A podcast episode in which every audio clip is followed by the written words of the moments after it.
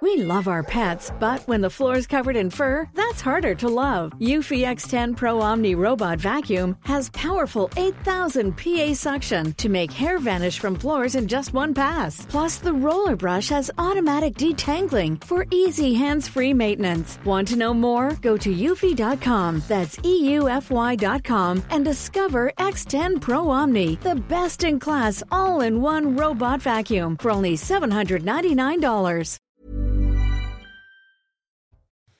Bonjour à vous et bienvenue à tous pour Midi News. Toujours pas de fumée blanche. Alors on verra au final ce que va donner la commission mixte paritaire et le vote à l'Assemblée et au Sénat sur le texte immigration. Mais un élément important est en jeu, la préférence nationale. Conditionner les prestations sociales euh, bien en fonction de la nationalité. Qu'en pensez-vous? Peut-être qu'un accord est en train de se dessiner entre LR et majorité sur les APL.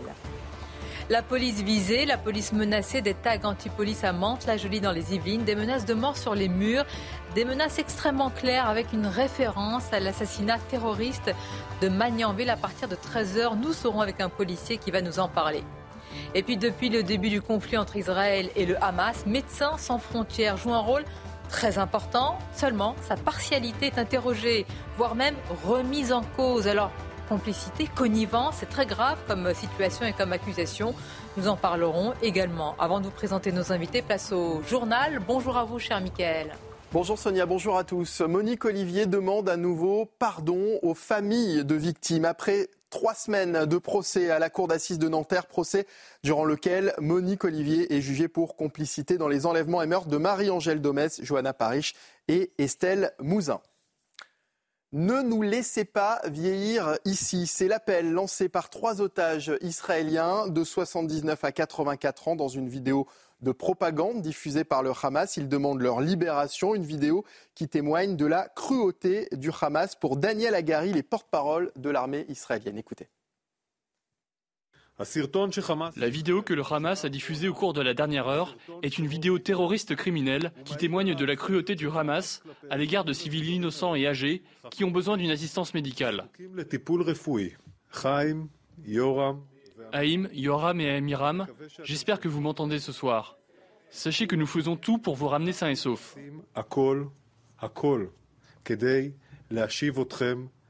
Des membres de vos familles sont déjà rentrés chez eux. Et nous ne nous arrêterons pas tant que vous ne serez pas rentrés à votre tour. En Islande, un volcan est entré euh, en éruption dans le sud-ouest du pays, crachant de la lave et de la fumée après des semaines d'activité sismique intense dans la région. En deux ans, il s'agit de la quatrième éruption volcanique dans le pays. Et puis, vous en parlais euh, au début de ce euh, euh, journal. Le verdict est attendu aujourd'hui dans le procès de Monique Olivier à la cour d'assises des Hauts-de-Seine. Sur place, notre journaliste police-justice Noémie Schulz. Noémie, les jurés se sont donc retirés pour délibérer, mais avant ça, l'ex-épouse de Michel Fournier a pris une dernière fois la parole. Oui, Monique Olivier s'est levée, le visage fatigué après ces 15 journées d'audience. Je regrette tout ce que j'ai fait. Je demande pardon aux familles des victimes tout en sachant que c'est impardonnable. Puis l'accusé de 75 ans se rassoit, tête baissée. Hier, les avocats généraux ont requis la peine la plus lourde prévue par le droit français pour cette femme complice active des crimes de son mari. Son avocat n'a pas cherché à minimiser sa responsabilité. Il a tenu à rappeler que sans les aveux de sa cliente, ce procès n'aurait jamais eu lieu. Ses regrets exprimés à maintes reprises pendant le procès, c'est aussi, euh, selon Maître Delgenès, ce qui différencie différencie sa cliente du tueur en série Michel Fourniret. Je vous propose de l'écouter. Elle parle par des mots simples, sujet, verbe, complément, euh, exprime des regrets qu'on veut ou pas entendre. Voilà, c'est surtout pour elle. Je trouve qu'exprimer des regrets, c'est déjà quelque chose d'important. C'est qu'elle ne revendique pas les crimes qui ont été commis par Michel Fourniret. Je ne pense pas que Michel Fourniret aurait pu exprimer des regrets c'est désormais euh, l'attente pour euh, les familles des victimes, bien sûr, pour l'accusé euh, également. La Cour est partie délibérer un peu après 10h30 ce matin, un peu avant, pardon. Les trois magistrats, les trois et les six jurés qui composent cette cour d'assises doivent répondre à 20 questions concernant les enlèvements, séquestrations et meurtres de Marie-Angèle Domès, Johanna Parich et Estelle Mouzin. Le verdict est attendu d'ici la fin de journée. Merci euh, beaucoup euh, Noémie Schulz depuis la cour d'assises de Nanterre. Et voilà, c'est la fin de ce journal. Voilà ce qu'il fallait retenir de l'actualité à midi. sur CNews. Sonia, à tout à l'heure. Merci Mickaël. À tout à l'heure. Ça s'agite, ça s'agite au sein de la commission mixte paritaire. Alors, je vous le dis d'emblée, on va poser des questions qui vont un peu au-delà, si je puis dire, des tractations et des négociations, puisqu'on s'interrogera sur un élément qui nous semble fondamental, c'est-à-dire va-t-on vers une préférence nationale Est-ce que la majorité relative, la Macronie, est en train d'acter de cette préférence nationale sur les aides et les prestations sociales aux étrangers? Puis on posera la question de savoir s'il n'y a pas une primauté du droit français sur les normes et les traités européens, à quoi va vraiment servir ce texte? Pour en parler, je suis entourée de Judith Vintraud. Bonjour à vous. Bonjour Sonia. Merci d'être là. Grand reporter au Figaro Magazine. Le général Bertrand Cavaillé nous accompagne. Bonjour général. Bonjour Sonia. Merci de votre présence. On aura besoin également des analyses d'Éric de Ritmaten. Bonjour. Bonjour. Notre journaliste économique à CNews. Éric, on va euh, s'apesantir, s'arrêter sur les fameuses APL, aide au logement. Céline Pina également nous fait l'amitié d'être présente. Bonjour à vous Céline. Bonjour. Vous êtes politologue, journaliste notamment auprès de, de Causeur. Et je salue également Raphaël Steinville. Bonjour. Bonjour Sonia. Journaliste auprès du journal du dimanche. Alors avant d'évoquer les questions que je viens de vous citer, je vous propose d'aller directement à l'Assemblée nationale, rejoindre notre journaliste Elodie euh, Huchard et peut-être en attendant de retrouver Elodie, vous lire ces, ces deux réactions à l'instant presque concomitantes. Jean-Luc Mélenchon dit ceci, hein, qui regarde tout ça de très loin.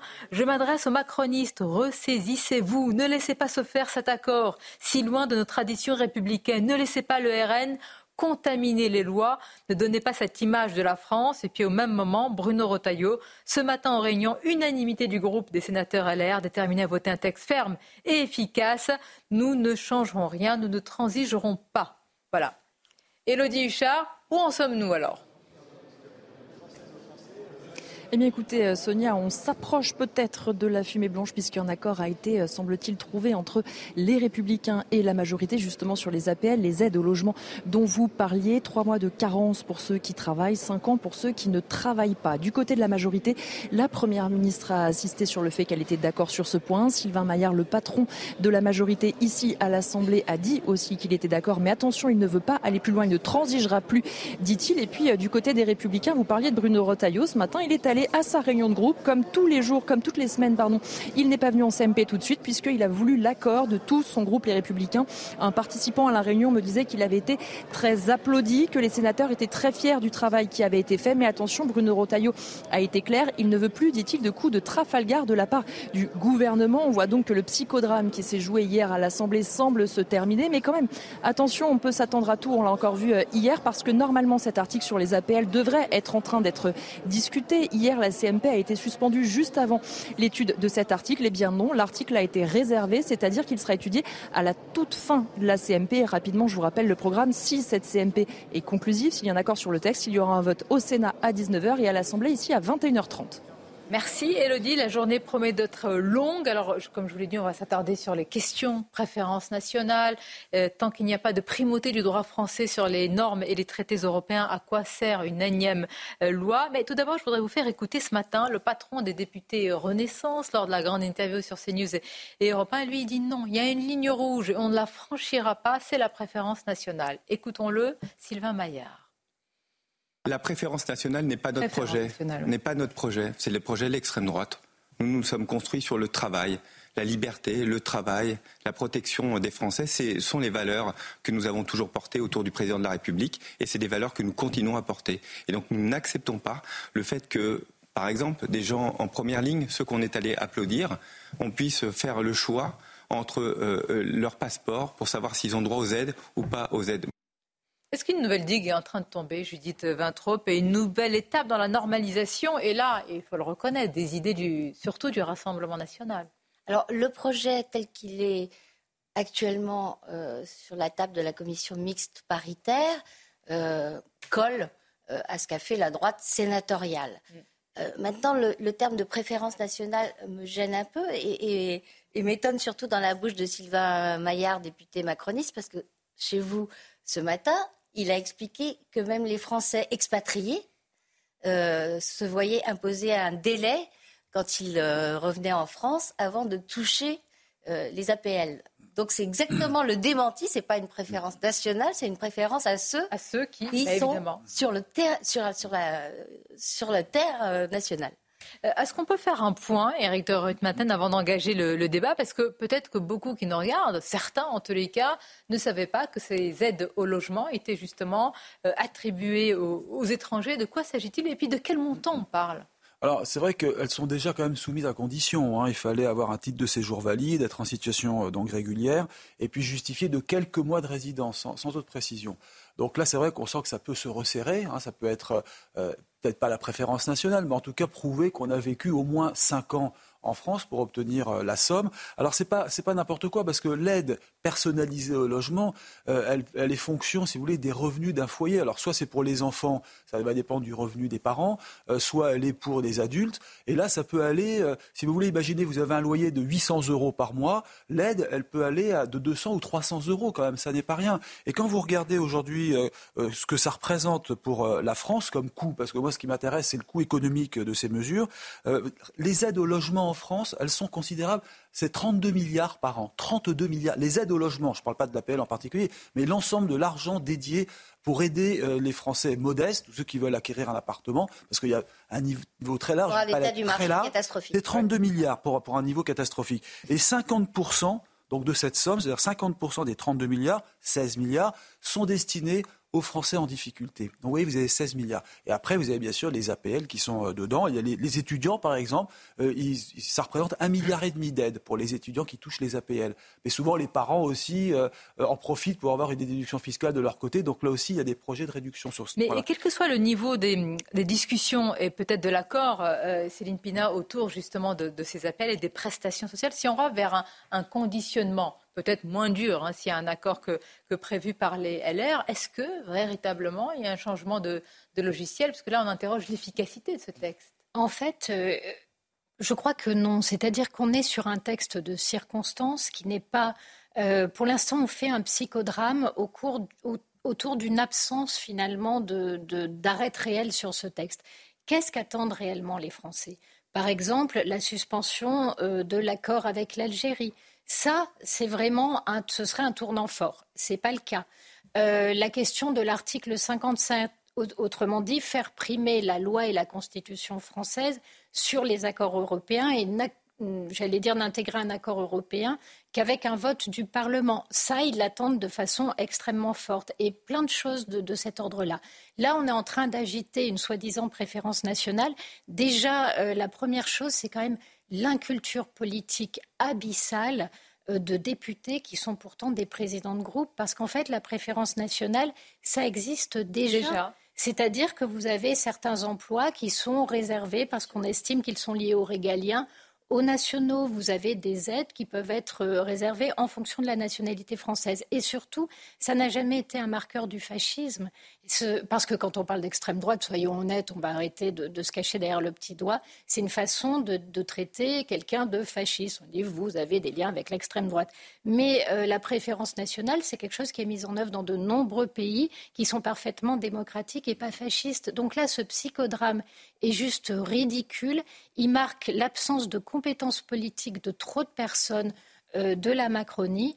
Aujourd'hui, on, on s'oriente vers un accord parce que le gouvernement n'a pas le choix, mais sincèrement, ça va rien. À ceux qui sont en train de le, conclure, ou en tous les cas, euh, qui en sont les, instigateurs. Nous sommes avec le député euh, LR, secrétaire général adjoint des Républicains, Pierre-Henri Dumont. Merci d'être avec nous, Monsieur euh, Dumont. Qu'est-ce qui est en train d'être négocié en ce moment même?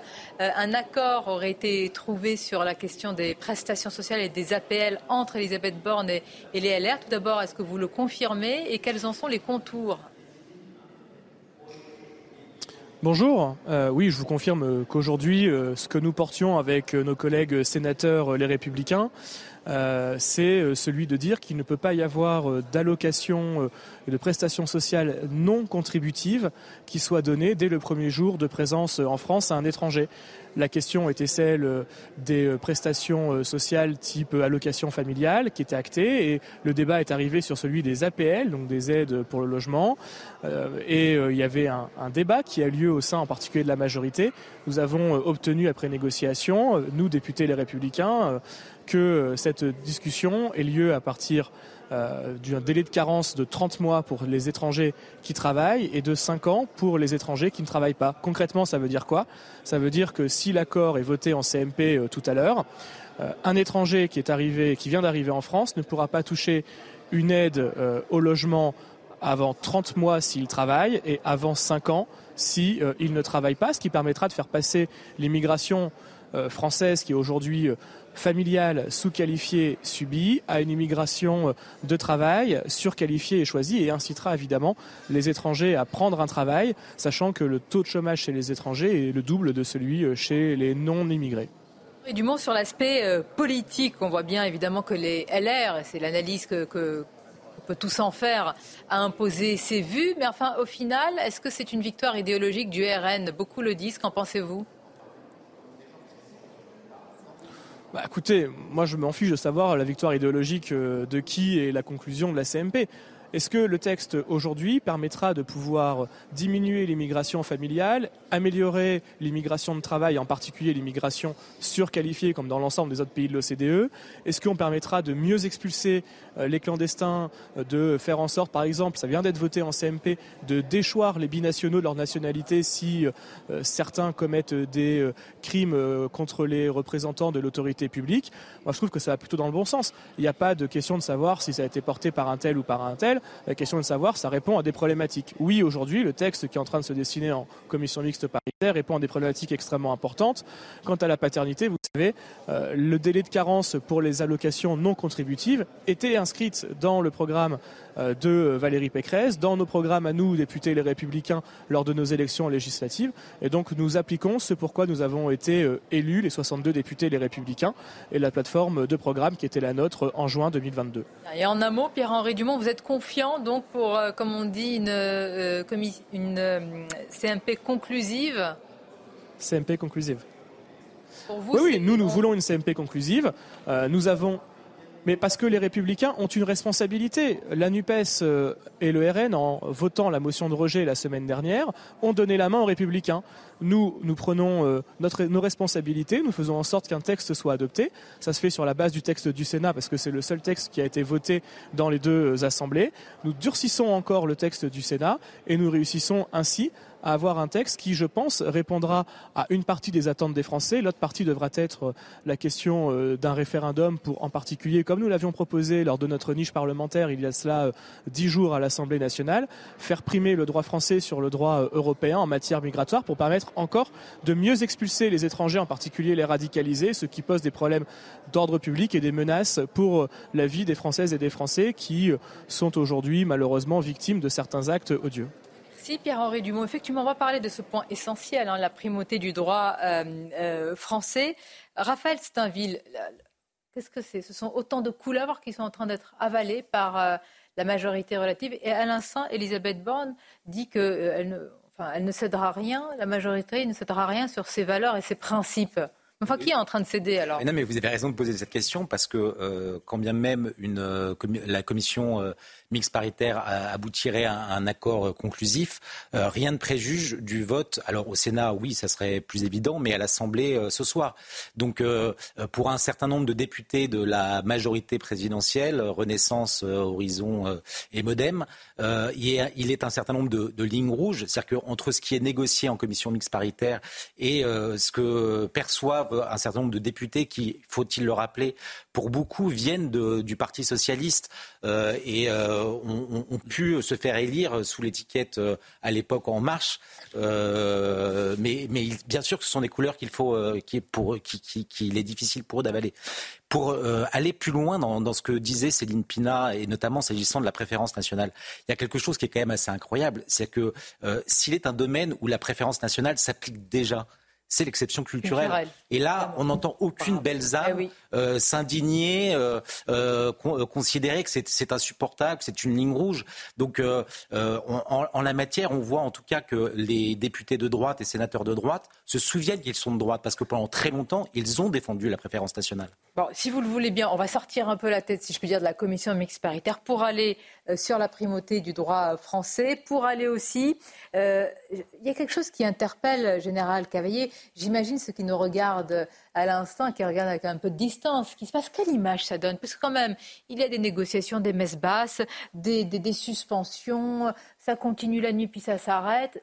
Est-ce qu'il y a un parfum de quatrième république? Est-ce que, ça donne l'impression d'une compromission plus que d'un compromis? Bah, disons qu'au niveau de la lecture de la sociologie politique, elle est marquée par l'absence de véritable majorité. Donc, donc on va aller de compromis en compromis. Maintenant, je crois qu'il faut, faut, dégager, il faut dépasser, si vous voulez, cette lecture des jeux partisans. Moi, ce qui me préoccupe et ce qui préoccupe la plupart des Français, c'est comment va-t-on apporter des, solutions à une situation qui devient cataclysmique. C'est ça, euh, c'est ça qui est fondamental. On ne maîtrise plus les flux depuis des années, les flux migratoires euh, il y a environ un million d'illégaux aujourd'hui en France. Euh, quand on voit la situation de Calais, l'appel à l'aide, hein, donc les SOS adressés par la mairesse de, Calais, quand on voit également l'impact sur, sur la délinquance, sans compter les effets sur le, budget. Hein. Donc moi, je voudrais simplement dire, un, la préférence nationale, c'est du bon sens, c'est de la logique. Ça ne veut pas dire qu'on exclut l'autre. C'est qu'il y, a quand même une cohérence. Deuxièmement, quand on parle des, des APL, etc., vous en parlez tout à l'heure, moi je trouve qu'il y a un certain décalage. J'ai rencontré il y a, une semaine euh, des militaires qui ont été blessés au combat, notamment euh, au, Mali, en Afghanistan, et qui vont, devant les tribunaux pour avoir des taux d'invalidité qui correspondent hein, donc, euh, au préjudice qu'ils ont subi. Donc ils vont devant la commission des pensions, ils se, battent dans l'anonymat. C'est pour 50 euros de plus par mois. Et à côté de ça, il y a des sommes considérables Hein, qui sont déversés sans aucun contrôle. On prend les mineurs non accompagnés, c'est pratiquement 2 milliards par an. Et avec des départements, des, conseils départementaux. J'entends préférence nationale, c'est le bon sens. Non, mais la préférence nationale, et moi je tout à fait, je rejoins ce que dit, euh, Mme Pina, mais c'est, euh, il y a du bon sens et en aucun cas c'est un marqueur fascisant. Il faut quand même sortir euh, de, de, cette, euh, de cette phraséologie. comment on en sort, pardonnez-moi, parce que dans cette commission, il y a la gauche. Je vous préviens là, à l'instant, la France Insoumise dépose une motion de rejet préalable aux conclusions de la CMP. Je ne veux même pas qu'on en débat, parce que là, ça n'a pas... Vraiment, la vraie... C'est normal, en fait. Céline, oui. C'est-à-dire que euh, chacun gère son troupeau électoral. Donc la France insoumise. Il ne faut pas être content du mot utilisé, mais oui, mais c'est la, réalité. il se trouve que la, la France insoumise voit qu'a priori la CMP sera conclusive. Donc à la la fin, euh, ce qui va arriver, c'est-à-dire que leur motion de rejet aura abouti à ce qu'un texte pour eux très à droite soit voté. Donc, quelque part, toute leur stratégie leur revient façon boomerang. Euh, politiquement, c'est un peu compliqué à gérer. Donc, si vous reposez derrière euh, une motion de, rejet, vous dites regardez, on s'est battu jusqu'au bout, on a essayé de vous défendre. Bon, bah, la fin, n'était pas majoritaire, on a perdu, mais l'honneur est sauf, si je puis dire on, repasse, on fait un crochet, si je puis dire, par l'Assemblée nationale. Où nous attend Ludovic Mendes, qui est député de Moselle, qui est secrétaire de la commission des lois, qui est porte-parole des députés Renaissance. Monsieur Mendes, je vais vous poser la même question que j'ai posée tout à l'heure euh, ce matin, lors de la grande interview à, Sylvain Maillard. Euh, pardonnez-moi, mais je lui dis, mais vous aimez les couleuvres? Est-ce que vous en avez coup Reconnaissez-le. Bonjour, Sonia Mabrouk. Alors, je crois que je, crois que vous le savez, euh, on n'aime pas les couleuvres. Par contre, on est responsable. On est responsable et quand on doit atterrir, on doit trouver des solutions et faire des pas euh, vers les oppositions qui acceptent de construire avec nous. Malheureusement, la seule opposition qui a accepté de construire avec nous, alors la deuxième opposition qui a accepté de construire avec nous, c'est les Républicains après le groupe Lyotte qui avait accepté d'être rapporteur sur le texte de loi. Malheureusement, la gauche nous a lâché et la motion de rejet préalable qu'on a vécue la semaine dernière démontre son irresponsabilité. Maintenant, on doit avancer avec ceux qui veulent travailler. Certes, c'est pas toujours très simple, mais je crois qu'on a pu border les choses, on a pu les équilibrer, et on verra à la fin de cette CMP ce qui ressort vraiment de ce texte. Euh, euh, Monsieur Mendes, ce qui ressort, c'est quand même une majorité éclatée. C'est une aile gauche qui s'est assise sur ses convictions. C'est le grand renoncement. C'est quand même compliqué de ne pas l'admettre. Reconnaissez-le. Chacun euh, trouvera euh, les mots qu'il veut mettre là-dessus, mais je vous assurer qu'il n'y a aucun renoncement. Je veux dire, tout ce que, toutes les lignes rouges que nous avions mis, tout, toute l'âme de ce texte que nous avions proposé, d'ailleurs 95% du texte du gouvernement est toujours dans ce texte aujourd'hui. Il y a des réécritures des articles du Sénat, il y a une négociation qui a été menée article par article, l'AME a été ressortie, le Code de la nationalité a été ressorti. Donc il n'y a pas autant de renoncement qu'on peut nous faire croire. Il n'y a pas de compromis, il n'y a pas de compromission. Il y a un besoin de consensus pour apporter des réponses aux Français, pour peut-être faire barrage aussi à une extrême droite et une extrême gauche irresponsable qui peut prendre le pouvoir demain dans le pays. Vous dites barrage à l'extrême droite. Euh, pourtant, quand on regarde le texte, malgré ce que vous avez retenu, il y a des dispositions qui sont défendues depuis des années par le Rassemblement national. N'est-ce pas une victoire éclatante, une victoire idéologique du parti de Marine Le Pen et Jordan Bardella?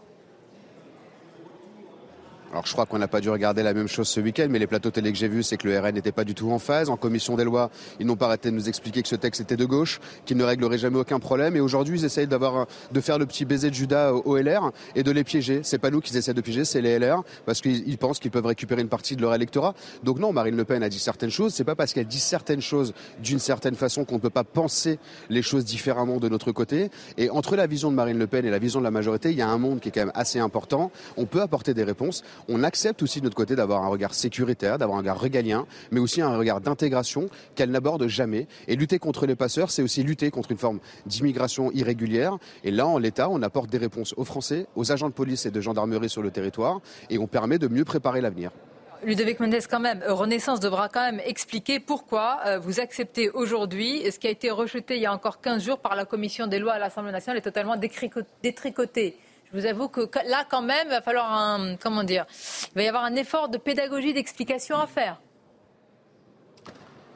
C'est ce qu'on fait depuis une semaine, Sonia Mabrouk. C'est-à-dire qu'on est en totale transparence avec notre groupe parlementaire. À chaque réunion que nous avons eue avec le gouvernement ou entre nous, euh, rapporteurs, il a été rendu euh, à, nos collègues en, réunion de groupe à chaque fois, voire même en intergroupe, soit par visioconférence, soit en réunion euh, présentielle, parce qu'on a toujours joué la transparence, on a toujours dit ce qu'il y avait dans ce texte, toujours dit les négociations que nous avions en cours et c'est comme ça que nous avons pu aussi rassurer une partie euh, de nos collègues. Après, il est certain que malheureusement, c'est plus le même texte que nous avions entre celui de la commission des lois et potentiellement celui que nous devions sortir de la séance publique à l'Assemblée nationale, mais nous avons des parlementaires qui ont été irresponsables, qui nous ont empêchés de pouvoir débattre et à partir de là, on doit absolument trouver une solution, sortir de là avec un texte.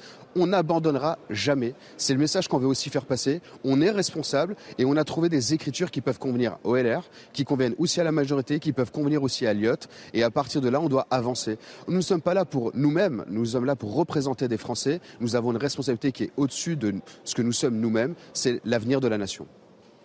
Merci Ludovic Mendes. En tous les cas, merci de, répondre dans un moment qui n'est pas euh, évident. porte-parole, là, dans ces moments-là, ce n'est pas euh, évident. On va marquer une pause. Je vais m'éloigner un petit peu de ce qui se passe dans la SMP et vous allez me dire ce que vous en pensez, Judith et vous tous, parce qu'hier, nous avons interrogé ici même sur ce plateau Claire. Claire, c'est une jeune fille qui a été euh, agressée sexuellement, violée par un individu sous OQTF et elle a dénoncé une forme d'impuissance de l'État. Et je me suis dit, en regardant cela et par rapport à, ce, voilà, à, tout notre débat, qu'est-ce qu'on peut répondre à, ces personnes aujourd'hui? Qu'est-ce qu'on peut faire et qu'est-ce qui est prévu par la loi? Il y avait une forme de distorsion vraiment entre les débats et ce qui se passe. Donc on va en parler, une courte pause et on se retrouve. Merci d'être avec nous. Politiquement, ça va secouer très fort dans la majorité, ça on peut le dire.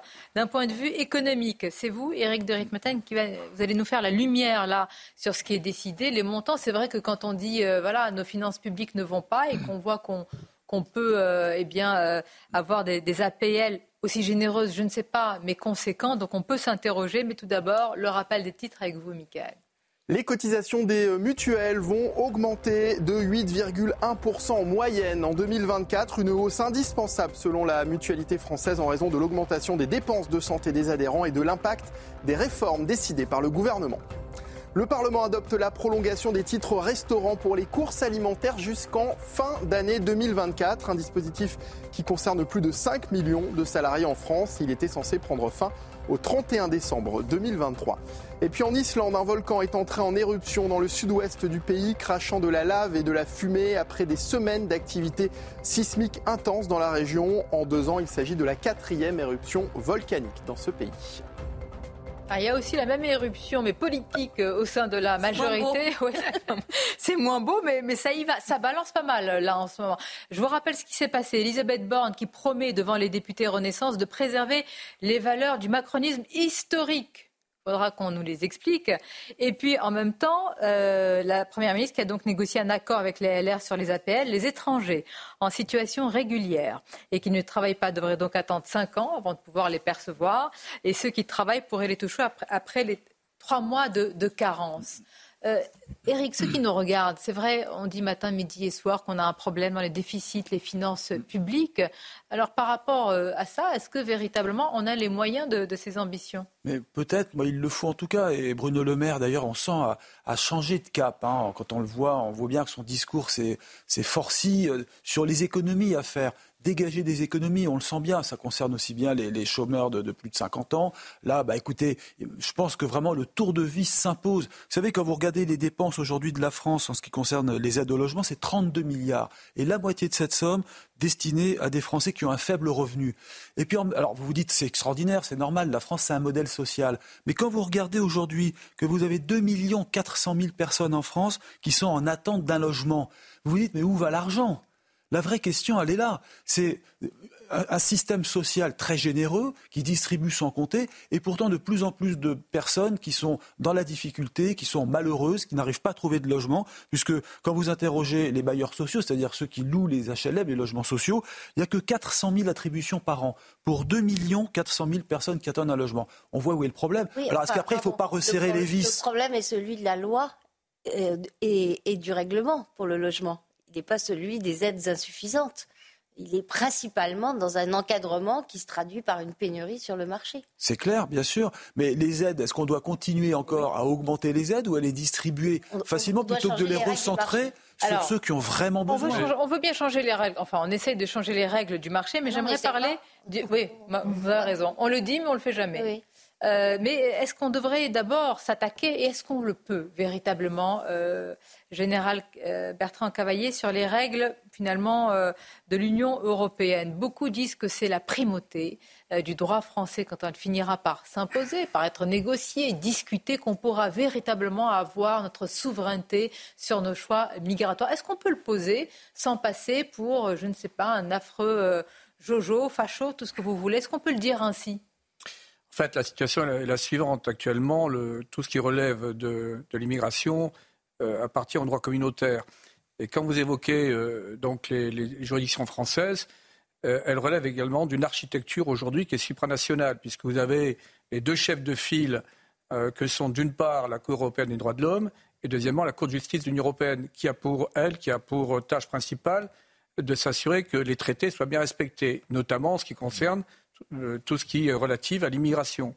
Et quant à la Cour européenne des droits de l'homme, c'est la garantie apportée euh, aux personnes euh, en application de la Convention internationale des droits de l'homme, Convention européenne des droits de l'homme.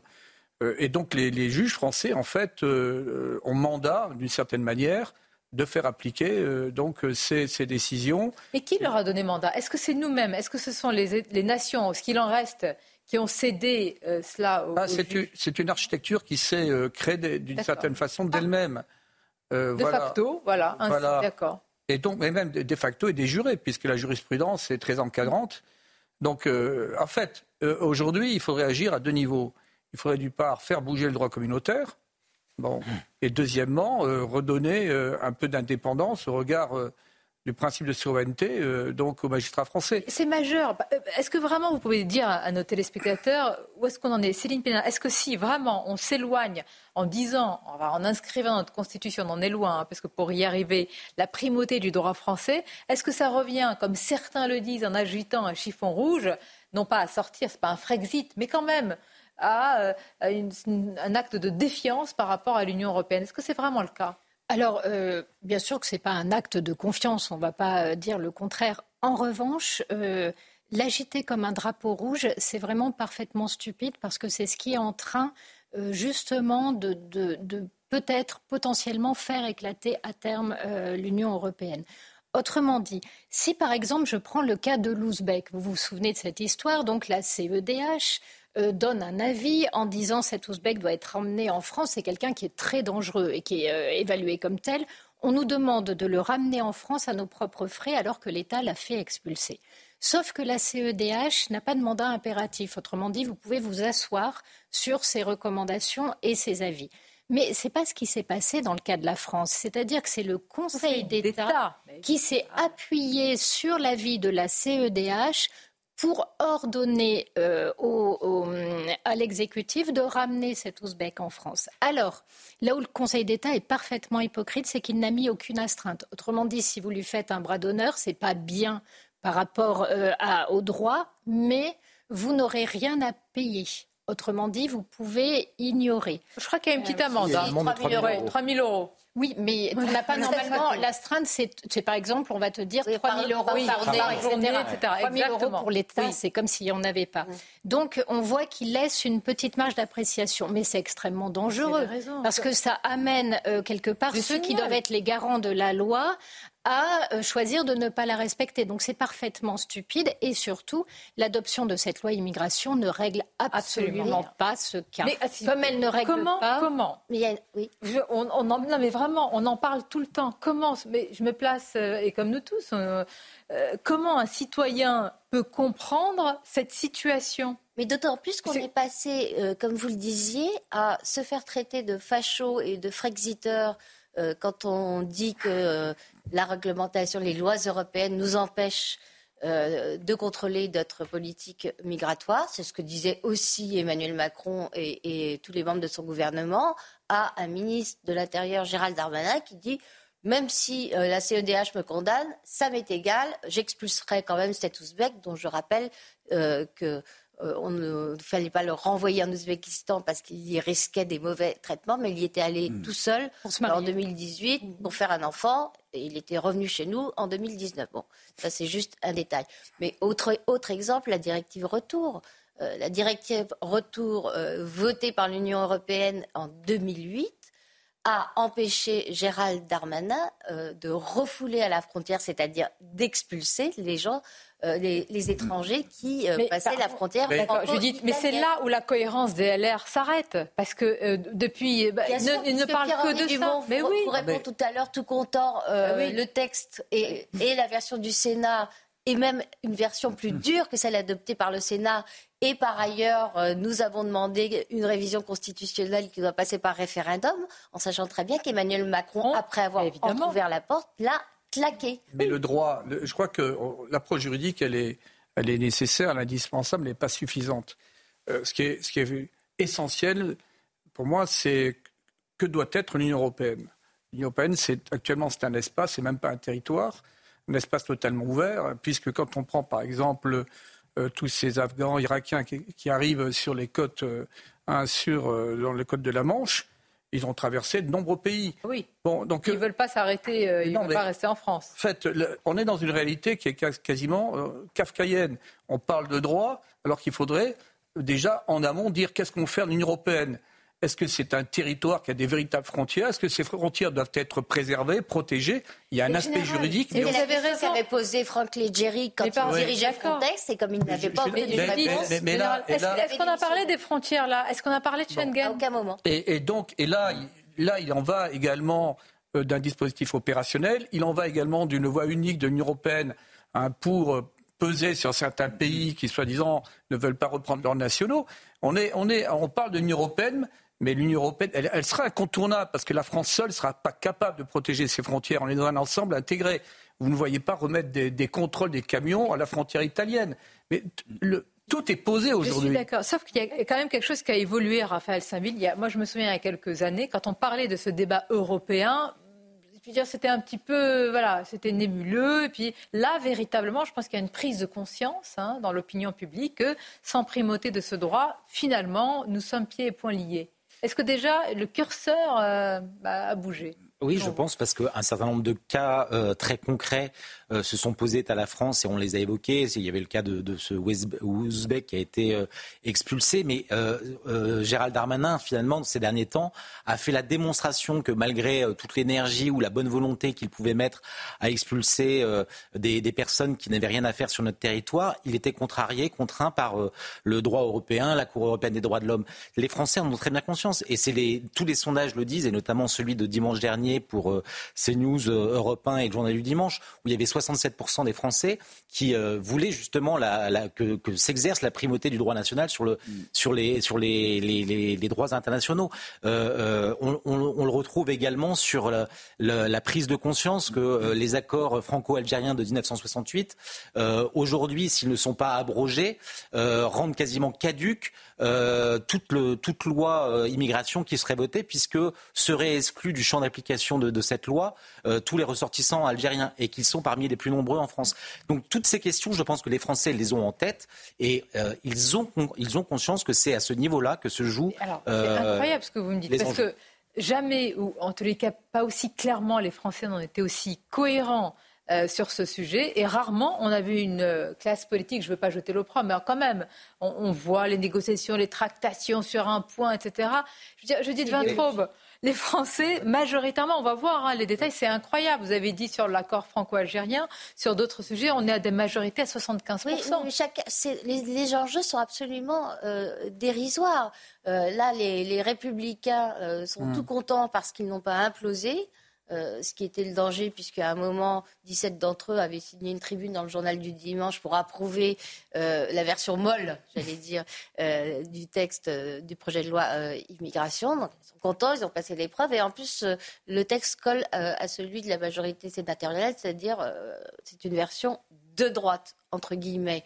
là, l'épreuve de l'unité, c'est ce sont les macronistes qui la passent. Si euh, ils n'explosent pas en vol, ils seront euh, ravis également. Quant au Rassemblement national, la, seule question qui se pose, c'est est-ce que j'aurais l'air responsable si je vote ce texte tout en disant que ça ne suffit pas, ou est-ce que j'aurais l'air irresponsable si je ne le votais pas? C'est une question purement politique et puis, il y a la question électorale. du double langage. Ce qui se dit ici en France et ce qui se dit quand même à Bruxelles, où je vous le rappelle, il y a eu un pacte euh, migration, donc il faut qu'on en parle, hein, voir euh, ce qui nous contraint en fonction de ce pacte. Alors nous sommes en direct avec le député de l'Essonne et président de Debout euh, la France, Nicolas Dupont-Aignan. Mais justement, je vais vous interroger à ce sujet, Monsieur Dupont-Aignan. Entre ce qui se passe à Bruxelles et ce qui est discuté là, justement, où vous vous trouvez à l'Assemblée nationale, comment vous qualifiez euh, les choses Est-ce qu'il y a un, écart, voire un, grand, voire un grand écart C'est pas un écart, euh, c'est un précipice. Euh, la situation est surréaliste. On occupe la galerie, d'ailleurs, entre parenthèses, tous ceux qui ont gouverné pendant 20 ans et qui ont créé le chaos migratoire en France, ou du moins qui l'ont laissé faire, sont en train de se donner des airs de, grands volontaristes pour lutter contre l'immigration, alors qu'ils ne reviennent pas sur les dispositions fondamentales européennes, la directive retour de 2008, la primauté du droit européen, et pire maintenant le pacte migration-asile qui va euh, donner une amende de 20 000 euros pour chaque euh, demandeur d'asile qu'on n'aura pas pris. Mais on, on croit, c'est un cauchemar ce qu'on vit. C'est-à-dire que d'un côté, il y a un débat euh, sur des mesurettes, certes positives, je ne vais pas vous dire que euh, ces mesurettes ne sont pas positives, mais ce ne sont pas ces mesurettes de ce projet de loi qui vont permettre de traiter les racines du problème. Il faut rétablir nos frontières nationales, il faut affirmer la primauté du droit européen, du droit français, pardon, sur les juges européens, et il faut refuser ce pacte migration-asile au niveau européen. Sinon, tout ça servira à rien, et les Français seront encore plus déçus de la classe politique. C'est terrible ce qui se passe aujourd'hui. C'est d'une hypocrisie incroyable, incroyable. Je vous entends, Nicolas Dupont-Aignan, vous affirmez que ce sont les mêmes euh, qui, dites-vous, sont responsables du chaos migratoire, qui sont en train de, eh bien, d'organiser un suspense finalement autour euh, du texte et d'un accord. Euh, simplement un point, parce que vous avez quand même souligné que certaines mesures, voire mesurettes, vont dans le bon sens. S'il y a un accord, vous voterez le texte? Je ne voterai le texte que si vraiment il n'y a pas de régularisation, et je crains malheureusement qu'il y ait des régularisations, euh, et je penche plutôt pour l'abstention ou le vote contre, on verra ce qui sortira de ce texte. Moi, je ne veux pas tromper les Français. Je pense que la classe politique est suffisamment décrédibilisée euh, par son impuissance pour ne pas raconter des histoires aux Français. Je m'y suis toujours refusé dans ma vie, ça m'a joué des tours, mais je reste sur cette ligne. On ne peut pas dire on va régler les questions migratoires si on continue à avoir les juges européens qui appliquent des accords européens qu'est en train de signer Emmanuel Macron en ce moment même. C'est-à-dire que d'un côté, il y a un pseudo-accord peut-être avec les républicains qui enfin reconnaissent qu'il faut certaines actions, mais de l'autre, on va détricoter tout cela au niveau européen. Mais il faut arrêter de prendre des Français pour des imbéciles, ils ne le sont pas. Ils voient bien la réalité. Et je vais vous donner un exemple très précis. Les républicains disent c'est formidable, il y a une amende qui va être mise en place pour les clandestins. Mais l'amende, ils ne vont pas la payer. Et pourquoi ils ne font pas une peine de prison? Parce que la directive de 2008 de l'Union européenne interdit l'incarcération d'un clandestin. Et comme en plus, il faut 7 à 30 jours pour pouvoir l'expulser, directive européenne, ça veut dire qu'on n'expulse pas les clandestins. Alors ils vont avoir une amende en plus, amende qu'ils ne paieront jamais puisqu'on ne les retrouvera jamais. Donc, vous voyez bien l'absurdité de ces discussions. C'est-à-dire que toute la classe politique est réunie autour d'une CMP, mais, mais on ne traite pas la cause profonde du problème. Est-ce que malgré tout, euh, vous diriez que le curseur a, bougé Ce matin, lors de la grande interview, j'interrogeais le patron des députés Renaissance, Sylvain Maillard. Alors, il est prêt à aller sur certains points sur lesquels euh, eh la majorité n'était pas du tout prête à aller il y a 15 jours, mais il a une ligne rouge. Peut-être qu'elle est en train de bouger sur, la préférence nationale. En gros, c'est d'extrême droite, la préférence euh, nationale. Que lui répondez-vous? Je lui réponds qu'en vérité, tous les Français comprennent et ça, c'est le mérite, faut reconnaître des républicains là-dessus. Tous les Français comprennent qu'en fait, Emmanuel Macron, euh, son parti Renaissance, euh, ne veulent pas traiter le problème migratoire. Voilà. Euh, appeler préférence nationale, ce qui est simplement la citoyenneté, est absurde. donc, la mesure sur les cinq ans de carence pour les aides sociales, je l'avais proposé à la présidentielle, donc je suis plutôt satisfait qu'on avance. Mais on avance au rythme d'une tortue alors que le péril migratoire est là, à nos portes, et que chaque jour de perdu euh, alimente des difficultés colossales pour le pays. Donc, bien évidemment, si vous me demandez si le rythme de la tortue est mieux qu'un recul, je vais vous dire oui, un petit pas en avant, c'est mieux que rien, mais ça ne va pas résoudre le problème, vous comprenez bien.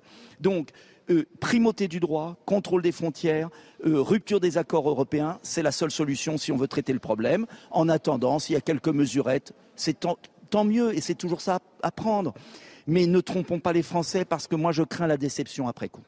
Merci Nicolas Dupont. Merci pour votre réaction en direct sur CNews et merci à nos équipes de permettre ces duplex depuis euh, tout à l'heure. Je vous le disais il y, a, il y, a, quelques instants, hier quand nous parlions de ce qu'a vécu Claire, son calvaire, son agression, son viol par cet individu sous OQTF. D'ailleurs, le courage avec lequel elle, en a parlé ici même sur CNews, je me dis quand même, il y a quand même une distorsion entre les débats que nous avons et, la réalité euh, des faits. Mais là, il faut reconnaître, Céline, ce n'est pas la faute à, l'Europe. Là, nous parlons de certains pays qui ne veulent pas reprendre les, les, euh, OQTF. Donc parfois, on a tendance à dire attention, c'est l'Europe. Mais là, euh, ce n'est pas la, faute euh, à, l'Europe. Et quelle baguette magique pourrait faire en sorte, quel que soit le parti au pouvoir, même RN, ferait que certains pays reprendraient comme ça euh, leurs ressortissants délinquants En fait, personne n'a de baguette magique. Mais si dans un pays, on en arrive à penser, et c'est ce qui arrive en France et en Europe, que le droit des étrangers est supérieur à la protection des Français, alors vous ouvrez une crise politique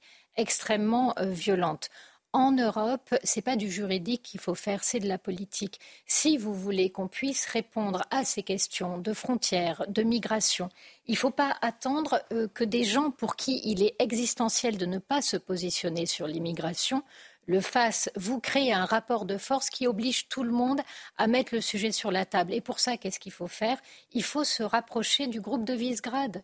Parce que le groupe de Visegrad, sur ces questions-là, met un rapport de force euh, au sein de l'Union européenne. Et après, quand vous voulez élargir pour que votre rapport de force soit plus pesant, vous êtes aussi obligé parfois d'assouplir vos positions. Donc la question, c'est si la France se remet à faire de la politique, elle peut rouvrir des potentialités au niveau de l'Europe. Et la dernière question, c'est qu'en fait, aujourd'hui, l'immigration est devenue une question identitaire. C'est pour ça que ça suscite autant de blocages. Mais exactement. En fait, pour... vous poser, est-ce que, quelles que soient les mesures fortes, est-ce que ce n'est pas d'ores et déjà un projet immigrationniste, finalement? Parce que je, la, question ben de l'immigration légale, alors, on n'est pas du tout euh, euh, vraiment véritablement. On n'en est même pas là. On n'en est, même pas là. C'est l'idée, en fait, que si vous voulez échapper au retour du nazisme, il faut que vous puissiez accueillir tout ce qui est différent de vous, non seulement l'accueillir, mais en l'accueillant, vous allez vous lier à lui et vous, en se connaissant mieux, on va mieux s'aimer.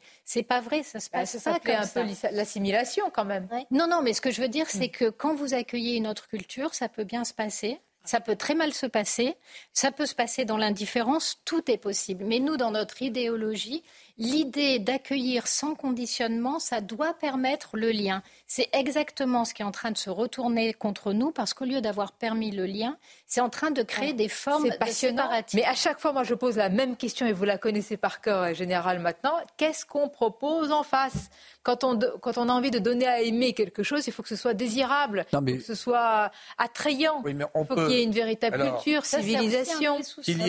Bon, là, on revient sur le problème du déconstructionnisme, etc., de la repentance. Euh, on a tous les atouts aujourd'hui. L'éducation nationale, si l'ensemble des professeurs se disaient fiers d'être français, enseigner le roman national, on n'en serait pas là. je ne parle même pas des IEP, des universités, euh, qui ont une responsabilité énorme dans, les phénomènes que l'on connaît. Hein. c'est l'anti-gauche, en fait, qui une, gauche qui a dérivé, qui est devenue d'ailleurs euh, anti-clémenciste, hein, si on prend les grandes figures de la gauche. Mais pour revenir à la question que vous avez posée, c'est au QTF. Il est rentré. Et l'Europe est responsable. Parce que l'Europe, on a une commission, on a une telle structure, on a des, budgets colossaux, et il n'y a aucune volonté de protéger les frontières de, l'Union européenne. Il n'y a aucune volonté de prendre véritablement la mesure des enjeux, des défis. En amont, évidemment. Donc, euh, c'est là. Et, partant de là, eh bien, le droit doit être adapté à, l'impératif de protéger les peuples d'Europe. Ce qui ne veut pas dire qu'on n'accueille pas. Euh, mais là, regardez quand même le, euh, je dirais, le positionnement idéologique d'une partie de la technostructure européenne. C'est édifiant. On va continuer à évoquer, merci, c'est passionnant d'évoquer ces différentes questions. Je remercie Eric de Ritmeten pour la précision des chiffres, parce que là, sur ce, sujet-là, évidemment, c'est euh, important. Beaucoup de sujets à vous soumettre dans la deuxième partie. Restez avec nous. D'abord, on va continuer à en parler. Hein. Euh, on va parler des OQTF, du droit européen. Je voudrais qu'on écoute aussi hier, sur ce plateau, Julie Depardieu. Euh, qui est venu défendre son père. Après, vous le savez, euh, ce qui se passe euh, au niveau, bah, d'ailleurs, si je puis dire, de son œuvre, de sa statue au musée Grévin qui est retirée, de sa légion d'honneur qu'il a mis à disposition, puis plus largement de tout ce qu'il a fait. Je rappelle qu'il est mis en examen pour, pour viol. Et puis, un policier sera avec nous. On va parler des tags à Mantes-la-Jolie Antipolice. Il y a une forme d'habitude maintenant. Ces sujets auparavant, on dit mais regardez c'est terrible, des menaces de mort. Aujourd'hui, mais écoutez, est-ce qu'on en parle? Je trouve que cette forme d'habitude est inquiétante. Donc restez avec nous. Beaucoup de sujets. Le pape aussi. Le pape. Le pape a dit. Le pape a dit. oh, c'est pas un jeu. Vous allez voir. À tout de suite, une courte pause et on se retrouve. Merci d'être avec nous. La deuxième heure de Midi News, beaucoup de sujets à soumettre à nos invités. Alors on va faire des pas de côté sur certains euh, sujets, puisque je voudrais que nous réagissions à hier l'invitation ici même sur ce plateau à Julie Depardieu, qui est venue défendre son père, qui a dénoncé euh, une véritable chasse à l'homme, euh, a-t-elle dit. Nous reviendrons sur le sujet de l'immigration avec, regardez, les pressions en ce moment. On va voir sur les réseaux sociaux ce que vient de dire, euh, d'exhorter. Il a exhorté euh, la majorité, Jean-Luc Mélenchon. Je m'adresse aux macronistes, ressaisissez-vous, ne laissez pas se faire cet accord si loin de nos traditions républicaines, ne laissez pas le RN contaminer, contaminer les lois, ne donnez pas cette image de la France. Et puis malheureusement, encore des menaces contre la police, des tags anti-police. Il ne faut pas s'habituer à cela. Je trouve que c'est important d'en parler. Mais tout d'abord, le journal. Rebonjour à vous, cher Michael. Rebonjour Sonia, bonjour à tous. Toujours aucun accord de trouvé à la commission mixte paritaire sur le projet de loi immigration. Les votes finaux du Sénat et de l'Assemblée euh, sont respectivement décalés à 19h et 21h en cas d'accord. Le gouvernement fait le jeu de l'extrême droite, déclare Olivier Faure, le premier secrétaire du Parti socialiste, qui se dit consterné. Écoutez. Il y a une forme de consternation de la part des socialistes qui sont en ce moment en commission mixte paritaire parce qu'ils s'attendaient à ce que, en fait, ce gouvernement pose quelques lignes rouges, qu'il n'aille pas jusqu'au bout euh, de ce qui est une renonciation à tous les principes républicains. Et malheureusement, ce qu'il constate, c'est qu'il n'y a aucune digue posée, aucune ligne rouge, et qu'en réalité, on est sur un toboggan, en fait, qui est un toboggan infernal, puisqu'il conduit à ce que ce gouvernement qui avait été élu pour faire barrage à l'extrême droite, en réalité, réalise ses rêves les plus publics et les plus évidents. Et puis des tags anti-police découverts à Mantes-la-Jolie euh, dans les Yvelines, des menaces de mort faisant référence à l'attentat euh, de Magnanville où un couple de policiers avait été assassiné par un islamiste. Des euh, policiers de la brigade spécialisée de terrain de Mantes-la-Jolie sont directement visés. Une situation qui ne choque plus Tony Vallée du syndicat de police Unité SGP. Écoutez. Aujourd'hui, on n'est plus choqué puisqu'on est habitué à avoir ce genre de tag un peu partout. Ça évoque l'attentat de Magnanville, Ça cible aussi des collègues en les nommant par leur prénom ou en nommant leur service comme la BST. Donc, vous savez, depuis les attentats envers les policiers, la crainte, elle existe.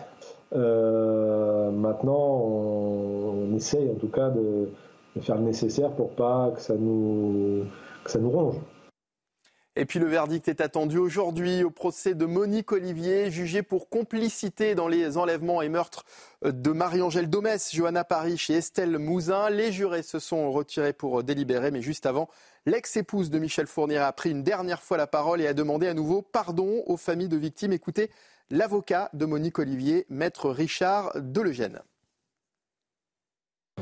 parle par des mots simples, sujet, verbe, complément, euh, exprime des regrets qu'on veut ou pas entendre. Voilà, c'est surtout pour elle. Je trouve qu'exprimer les regrets, c'est déjà quelque chose d'important. C'est qu'elle ne revendique pas les crimes qui ont été commis par Michel Fourniret. Et je ne pense pas que Michel Fourniret aurait pu exprimer des regrets. Et voilà Sonia pour l'essentiel de l'actualité à 13h sur CNews. À tout à l'heure. Merci Mickaël, à tout à l'heure. Euh, Grégory Joron nous a rejoint. Merci d'être là et bonjour, à vous. Euh, Grégory, vous êtes secrétaire général unité SGP Police, toujours en compagnie du général Bertrand Cavaillé, Céline Pina, Raphaël Steinville et Judith Vintraud. Beaucoup de sujets, mais je tenais à, vous faire réécouter ce qu'a dit euh, Claire hier sur ce plateau lors de la matinale de CNews. À la fois, on va écouter ce qu'a dit Claire euh, sur son agression, son viol, sur la problématique des OQTF, mais aussi ce qui s'est passé après. C'est-à-dire que dans l'espace euh, médiatique, certains, certains, puisqu'il ne faut pas essentialiser évidemment, s'en sont pris ou en tous les cas ont quand même euh, ont affirmé qu'il y aurait une forme d'instrumentalisation en ce moment de ce qui arrive à cette jeune fille, eu égard eh bien, à la commission mixte paritaire. Mais tout d'abord, je veux dire, priorité, c'est tout à fait normal, à la victime. Écoutons Claire. Bah, oui, quand même, au final, parce que bon, euh, juste, ils n'ont pas fait leur travail. Et si ça avait été mieux appliqué, peut-être que s'il y avait des lois un peu plus strictes, peut-être que bah, cette personne ne m'aurait pas violée, aurait pas violé l'autre fille. Et souvent, enfin, les personnes qui sont sous QTF enfin, font pas mal de délits. Et si ça avait été euh, justement appliqué, il n'y aurait pas ce problème. Il y a eu beaucoup de réactions, c'est tout à fait normal. D'abord, il y a l'émotion, la réaction. Cette jeune femme a un courage incroyable de venir en parler ainsi. Euh, ça s'est passé en novembre euh, dernier. Et puis, il y a eu ceux, non pas qui ont remis en cause euh, Judith Vintraube, mais qui ont affirmé qu'il y aurait une instrumentalisation d'en parler maintenant. De quoi Exactement, qui ont consacré 1% de leur réaction à dire toute leur compassion à, à Claire pour son viol et 99% à dire mais quand même c'est pas bien d'avoir précisé que le violeur était sous OQTF, euh, c'est de l'eau euh, au moulin de l'extrême droite, je reprends les termes euh, qu'utilisent ces gens-là, qui sont ces gens-là, la gauche, les associations néo-féministes pour lesquelles un, violeur sous OQTF doit apparemment avoir une dérogation, puisqu'il ne faut, pas, faut pas en parler, ou en tout cas c'est la victime a eu tort. Elle n'aurait pas dû se faire violer par un violeur sous OQTF. Elle a mal choisi son violeur. Ces réactions étaient absolument immondes. Immondes, ignobles. Et, cette jeune femme vient dire clairement. Alors, elle dénonce une forme de responsabilité. Elle, a des mots qui sont clairs. Et Céline Pilat, elle s'interroge. En plus, alors là, c'est kafkaïen. Le parcours, enfin, je ne veux même pas vous le soumettre pour cet individu sous OQTF. C'est incroyable. Quand on dit on marche sur la tête, mais je veux dire, d'abord, elle devrait être au centre de notre attention, compassion, quelles que soient les idées des uns et des autres. Mais non, parce qu'en fait, euh, ce qu'il se passe, c'est qu'elle parle d'une réalité qui contrarie les représentations politiques sur lesquelles certains bâtissent les lignes de fracture aujourd'hui qui vont opposer la gauche et la droite. Autrement dit, la réalité dont elle parle est qualifiée d'instrumentalisation parce que ça permet de nier cette réalité et d'en faire en fait une manipulation d'extrême droite pour entraîner des votes comme le durcissement des lois immigration, etc.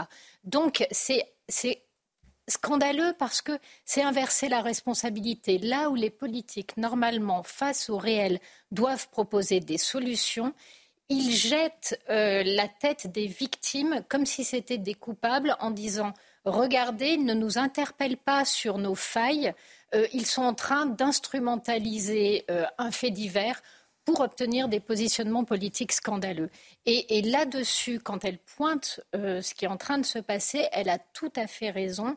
Et une partie de la gauche est en train d'être responsable de la violence qui monte parce que justement, non seulement elle la nie, mais en plus, elle jette la tête des victimes comme s'ils étaient des coupables. Mais ça, ça devient insupportable. On devrait arrêter enfin, de parler d'instrumentalisation. Est-ce que ce n'est pas le rôle du politique de se saisir?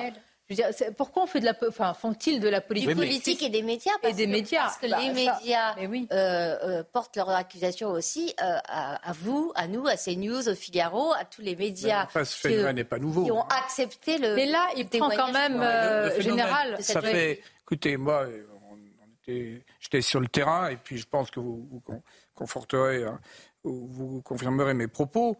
quand vous dites que c'est kafkaïen qu'un gendarme, un policier, bon euh, contrôle un étranger en situation régulière. Bon, après, on est sur la procédure de l'OQTF.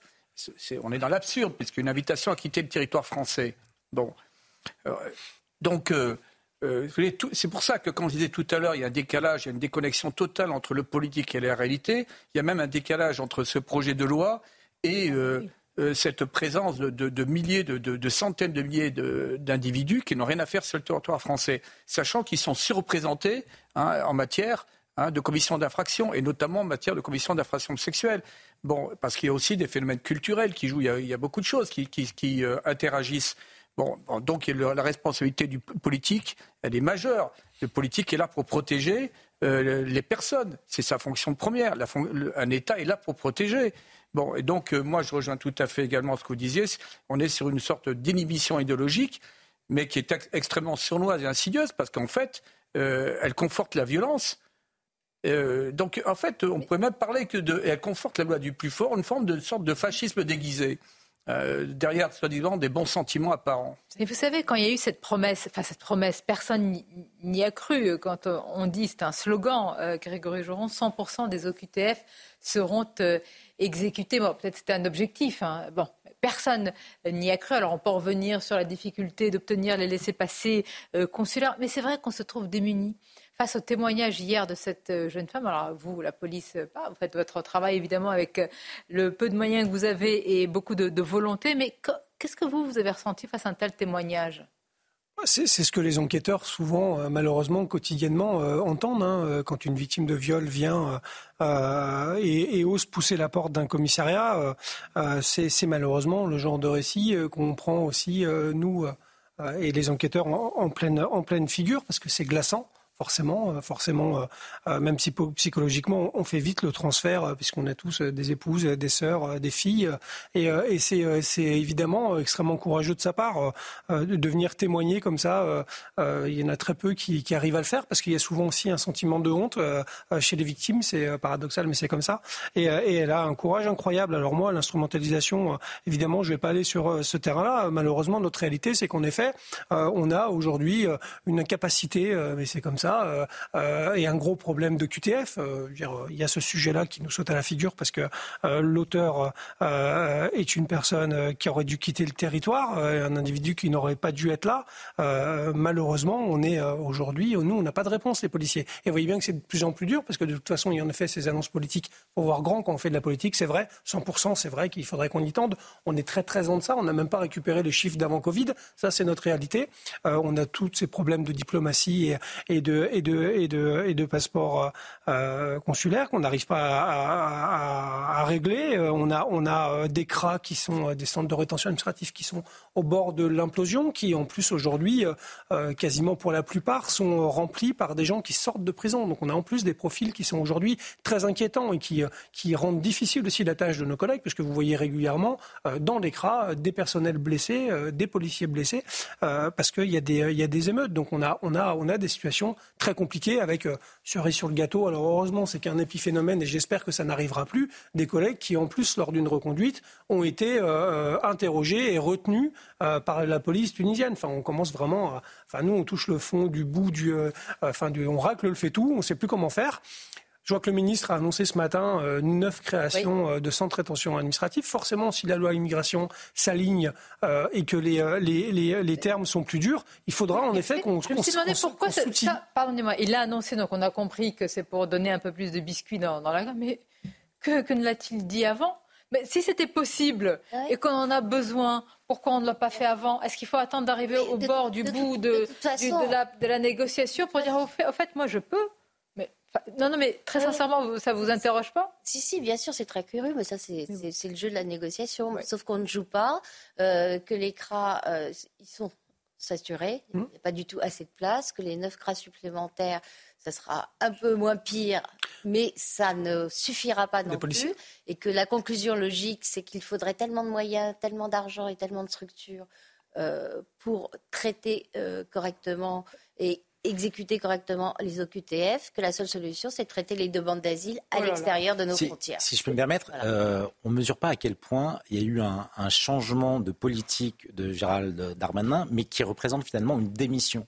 C'est-à-dire qu'on est passé à, euh, justement au fait de, placer en, en CRA euh, les, OQTF, pour ceux qui, euh, n'avaient pas de, résidence euh, connue, à, se contenter de placer ceux qui présentaient les, les profils les plus, les plus inquiétants. Donc effectivement, ça, ça, ça pose des problèmes en mais c'est-à-dire qu'aujourd'hui, 90% des OQTF sont laissés libres alors que seuls ceux qui finalement sortent de prison aujourd'hui sont placés en CRA. Euh, c'est en fait le signe d'une démission de l'État. On va continuer à en parler. Je vous donne la parole tout de suite, Céline Je voudrais juste ajouter que sur Claire, cette victime, hier, des, peu importe, des, certains ont cherché à savoir par, qui elle était. Euh, soutenue, si elle était soutenue, coachée, si elle était coachée, euh, approuvée, si elle était approuvée, quelle affiliation politique. Jusqu'au bout de l'immonde. Et ça changera. En fait, la seule question mm. qu'on a envie de leur poser, c'est ça changera quoi son histoire? Parce que pour vous, en fait, selon euh, ses croyances politiques, euh, vous allez la sauver ou pas? C'est-à-dire qu'en face de vous, vous avez une victime d'un acte, et pour vous, elle devient victime uniquement si elle est de gauche? Si elle est de droite, c'est jamais qu'une salope qui a eu ce qu'elle mérite? Enfin, c'est ça la question qu'il y a derrière. Donc à un moment donné, on peut peut-être aussi arrêter de les laisser se réfugier derrière ce type de non-dit et puis les pousser au bout en leur disant mais quand vous vous positionnez comme ça, voilà ce que ça indique. Euh, or, vous êtes des politiques. Avant d'avoir vos préférences, vous êtes censés être là pour nous protéger tous en tant que citoyens. Donc c'est assez infect, j'allais dire, comme positionnement. Mais après, pour en revenir à ce que disait euh, Raphaël sur euh, Darmanin, je trouve ça très intéressant, mais on oublie tous une problématique. C'est qu'aujourd'hui, ils savent qu'en 2027, Macron n'existe plus. La question, c'est qui va récupérer ah. aujourd'hui le parti qui bah, va incarner... Attendons de voir dans quel état, parce qu'ils vont récupérer une maison en ruine. Hein. Oui, mais c'est pour, ça qu'à un moment donné, c'est pour ça qu'à un moment donné, on a vu Gérard Darmanin essayer de donner des gages à la fois à la gauche et à la droite. Et en faisant ça, ah il a fait exploser son projet d'immigration. Lui-même, le, parti En Marche, ça n'existe pas. Est-ce que c'est pas lui-même un grand brûlé de la politique Je ne sais pas. On n'est jamais mort en politique. mais les titres, d'abord. Avec vous, Michael, les titres. L'épouse d'Alexandre Letellier donne des nouvelles sur les réseaux sociaux. Nous allons bien, dit-elle sur Instagram. Cette nuit, le gardien de but du PSG et sa famille ont été séquestrés frappés par des cambrioleurs, des faits qui se sont produits à leur domicile de Hardricourt dans les Yvelines. L'élève de terminale qui a menacé son professeur de maths dans les Yvelines va être présenté à un magistrat dans la journée. Selon nos informations, l'adolescent ne présente pas de signes de radicalisation et les enquêteurs n'ont trouvé aucune connotation religieuse à son acte. Et puis, ne nous laissez pas vieillir ici. L'appel lancé par trois otages israéliens de 79 à 84 ans dans une vidéo de propagande diffusée par le Hamas. Ils demandent leur libération. Une vidéo euh, pour qui, euh, pour le porte-parole de l'armée israélienne, témoigne de la cruauté du Hamas. Merci Mickaël. On va en parler de cette vidéo et puis d'une. Euh, alors c'est plus qu'une polémique, c'est une accusation vraiment grave. C'est-à-dire Médecins sans frontières accusé de complaisance euh, de connivence avec le, Hamas. Vous allez voir euh, véritablement les tenants et les aboutissants d'une telle accusation. On va venir aussi avec vous, Grégory Joron, dans quelques instants sur ces tags anti-police. Attention, hein, quand on dit tag anti-police, ce n'est pas des inscriptions en passant. Ce sont des inscriptions avec une référence à l'assassinat terroriste de Magnanville. Donc, vous voyez euh, la, gravité des faits. Mais tout d'abord, ce sont toujours aussi des faits aussi graves s'ils venaient à être prouvés par la justice. Ce que je rappelle, et là, j'en viens à Gérard Depardieu, qu'il est mis en examen euh, pour viol. Alors qu'est-ce qui s'est passé Hier, ici même, nous avons parlé de ce qui s'est passé au musée Grévin. La statuette a été euh, retirée de Gérard Depardieu. Vous savez, oui, sa statuette a été retirée. La Légion d'honneur, il l'a mis à disposition. Euh, la ministre de la Culture, Emma Abdul-Malak, a dit que c'était voilà, une honte pour la France. Et je voudrais qu'on écoute sa fille, parce que elle, après, je crois, avoir parlé au journal du dimanche, elle est venue sur CNews hier lors de l'heure des Pros 2. Voici un premier extrait.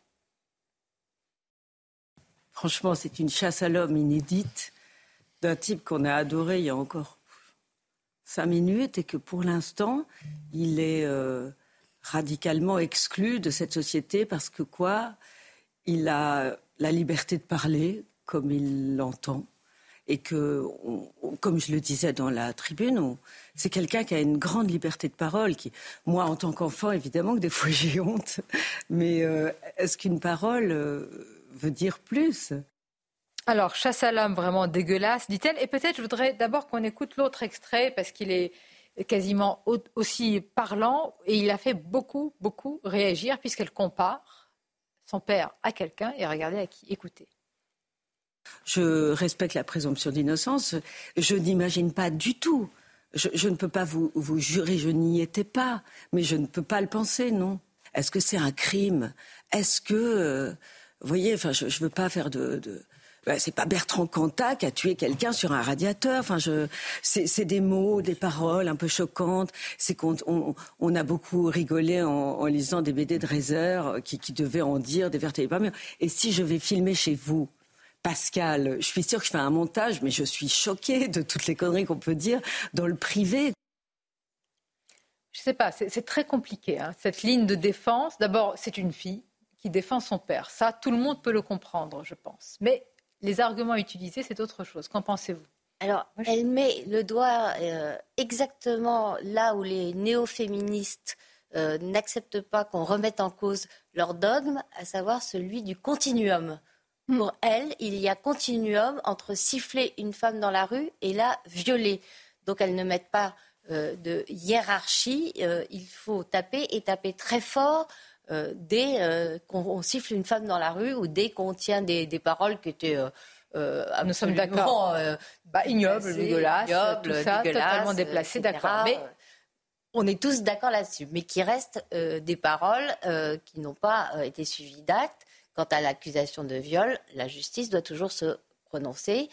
Euh, dans notre pays, malheureusement, euh, la présomption Même si on le répète, elle est déjà foulée au pied en réalité. pied et par des gens en plus euh, qui ne s'en cachent pas.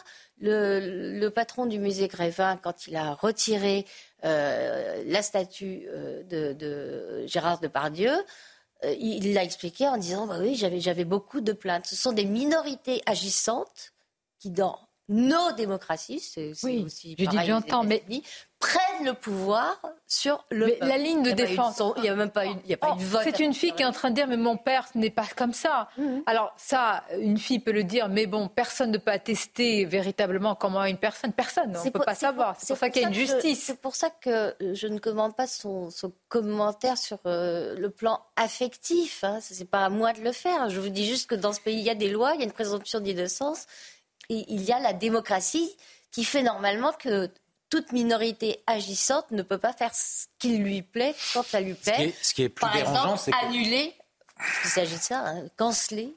Euh, une personnalité. Il n'y a pas de, de ce mot, Non, mais ce qui est plus dérangeant, c'est quand la ministre de la Culture elle-même euh, s'arroge le droit de, vouloir euh, retirer la, la, Légion d'honneur de, Gérard Depardieu, Depardieu alors qu'il n'est pas grand maître de, cet ordre, euh, qu'elle finalement condamne à l'avance Gérard Depardieu. on n'attend pas ça de la ministre de la Culture. c'est pas son rôle. Sauf que si elle le fait, c'est qu'elle pense que c'est politiquement gagnant. Oui, bien sûr. Euh, parce que tout ça est quand même dans une ambiance d'hypocrisie totale. Rappelons-nous qu'aujourd'hui, les féministes qui grimpent au rideau parce que mmh. Gérard Depardieu a été un gros lourd, n'ont pas eu un seul mot sur des événements atroces comme le 7 octobre. d'accord, mais on peut ne pas être euh, faisant partie de ces néo-féministes et comme nous toutes et ah, vous tous, messieurs, trouver que les, propos sont dire, dégueulasses. Entre, entre, eh ben en fait, je vais peut-être vous surprendre. Moi, j'ai vu un gros lourd, mais quand j'ai vu les images, j'ai surtout été très attristée parce que ce que je voyais, c'était un homme en fin de course. C'est-à-dire ce que j'ai vu, c'était quelqu'un de pathétique, qui n'était absolument pas effrayant, qui était peut-être un gros lourd, qui disait des grossièretés, mais qui apparemment, dans ce qu'on a vu, n'avait pas de geste. Et en fait, j'ai trouvé ça euh, anecdotique. Euh, en revanche, euh, s'il y a eu viol, là c'est différent. Ah bah. Mais là, j'attends que, ce, que ce soit un, tribunal qui fasse le clair sur ces questions. Reconnaissons que la phrase sur les petites filles et le cheval, une femme, une mère, un homme, n'importe qui ne peut être que outré par C'est immonde, mais euh, moi j'entends aujourd'hui de la part, par exemple, des dirigeants LFI qui ne sont pas euh, saisis dans leur, euh, j'allais dire, dans leur privé, mais qui sont en public et qui disent des choses que je trouve inqualifiables, dangereuses, qui mettent le pays à feu et à sang. Et ça, tout le monde s'en tape. Là, vous avez un pauvre type en fin de course qui dit des horreurs. On a presque l'impression que c'est pour se faire remarquer. Mais quand il dit ce qu'il dit sur les petites filles, moi, la seule chose, je regarde ça et je me dis, mais pauvre gars, enfin, je oui, mais ça d'une d'une D'accord, mais moi, je me dis, euh, il faut quand même oui, mais, interroger un comportement. Vous ne hein, pouvez pas, euh, condamner tous les autres, c'est-à-dire devant un tribunal. tous les auteurs de harcèlement ne sont pas ne sont pas des flèches ni des lumières. Hein, c'est pas une excuse. Non, mais harceler. Et pardonnez-moi, vous pouvez être le meilleur des pères, le meilleur des maris et être euh, multirécidiviste. Rappelons ce qu'est un harcèlement. Un harcèlement, c'est dans la durée, c'est dans la répétition. C'est pas un gros crétin qui dit une phrase plus grosse que lui euh, en, train de se balader dans. Voilà, c'est euh, cette petite fille, il l'a pas harcelée non plus. Donc là, et je pense qu'à un moment donné, on a le droit de dire que quelque chose peut déclencher une eau propre sociale, c'est-à-dire tous, on va regarder ça et on va se dire, mon Dieu, le pauvre, mais euh, n'a pas forcément à être traduit en exclusion euh, juridique. En réalité, ce qui pose vraiment problème, c'est la Légion d'honneur. Euh, attendons, c'est ça, tout simplement. même sur la Légion d'honneur, à ce moment-là, moi, je demande la liste ah bah de tous les gens qui ont eu la Légion d'honneur, on les pose sur la table et on en mais, non, mais quand même, on verra qui la Légion d'honneur porte un nom, il y a honneur. Bah, Vladimir Poutine, par exemple. Voilà, tiens, non, un exemple. Moi, je ferais, je ferais plusieurs la première, c'est que bon, on est sur un thème récurrent de la dissociation entre, entre l'homme et l'artiste. Hein. alors c'est un sujet qui était déjà donné des années en terminale. Euh, quelle est la, cohérence d'un individu? Bon, deuxièmement, euh, euh, bon, d'où vient-il Quel a été son parcours? Bon, les valseuses, c'était pas un grand monument de les. Il repassera les valseuses. hein. oui, mais sur le service public, d'ailleurs, il n'y a pas, a pas eu de félicitations de ces filles. et troisièmement, on est quand même dans ce paradoxe d'une société qui est hyper sexualisée. Hein, et qui, à côté de ça, développe une forme de, de, de, de pudibonderie. Quoi, il y a des effets contraires. Attendez, euh, s'il vous plaît. D'accord, mais enfin, très sincèrement, là, les paroles, elles nous non, ont mais les paroles sont innommables. Je dis non. À partir de là, oui, je, dis simplement que euh, il faut, bien entendu, condamner ces propos, mais également, il faudrait peut-être s'interroger sur une société euh, qui, qui, dérive et qui perd, qui perd une américanisation et qui perd toutes ses références et, qui en fait conjugue les extrêmes. Hein. Bon, en tous les cas, on va... il y a eu beaucoup de réactions. À part... Certains qui ont dit que c'est une fille qui vient défendre son père. Je crois que tout le monde peut le comprendre. ça, c'est plutôt... Ça, c'est Il n'y a rien à dire. Je pense que monter au front quand quelqu'un de sa famille est ainsi euh, mis en cause, et quel que soit ce qu'on sait sur ça, c'est toujours, euh, voilà, évidemment, à souligner. On, verra. En tous les cas, la statue a été retirée. La Légion d'honneur est mise à, disposition. On retiendra quand même la phrase hein, de la ministre de la Culture, une honte pour la France. On va marquer une pause. Alors là, c'est Il y en a d'autres hontes. Nous sommes d'accord. Là, c'est une honte aussi par rapport euh, à l'uniforme euh, du policier, par rapport à ce qu'incarne le policier, ces tags anti-police. Grégory Jean, on va en parler parce que souvent, maintenant, malheureusement, j'ai remarqué, ça passe sous les radars. C'est vrai. Médiatique. Avant, on, s'y arrêtait, c'était important. Et aujourd'hui, de, de, plus en plus, on se dit, écoutez, voilà, une forme de normalisation, de banalisation. Non, ne pas laisser passer. On va y revenir sur ce sujet et d'autres. Une courte pause et on se retrouve.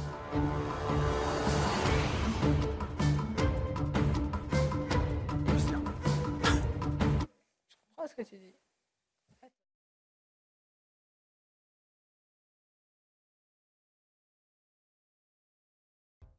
Le rappel des titres, Michael. Un jeune de 16 ans grièvement blessé à l'œil par un tir de chevrotine à Clichy-sous-Bois, un tir qui provenait de la rue alors que euh, l'adolescent se trouvait lui à la fenêtre de son appartement. Le mobile reste pour l'heure indéterminé. Le groupe Casino veut vendre la quasi-totalité de ses hyper et supermarchés à ses concurrents Auchan et Intermarché. Une opération redoutée par ses 50 000 salariés et qui pourrait redessiner en profondeur le paysage de la grande distribution en France. Et puis le Parlement adopte la prolongation des titres restaurants pour les courses alimentaires jusqu'à fin 2024, un dispositif qui concerne plus de 5 millions de salariés en France. Il était censé prendre fin au 31 décembre 2023. La police visée, la police menacée, mais la police oubliée, en tous les cas, les tags anti-police ne font plus tellement, euh, euh, en tous les cas, ne sont plus euh, en haut de l'affiche, si je puis dire, de l'actualité. Ce sont des tags à Mantes-la-Jolie, dans les Yvelines, sur, des murs, des menaces extrêmement claires. Vous allez voir, avec une référence à l'assassinat terroriste à Magnanville, le récit d'Audrey Berthaud. Des menaces de mort à l'encontre de policiers tagués à Mantes-la-Jolie. Découvert hier, ces tags visent, selon nos informations, les équipes de la brigade spécialisée de terrain et font notamment référence à l'attentat de Magnanville. Attentat dans lequel un couple de policiers avait été assassiné à son domicile en 2016. Une lassitude se fait ressentir chez les policiers.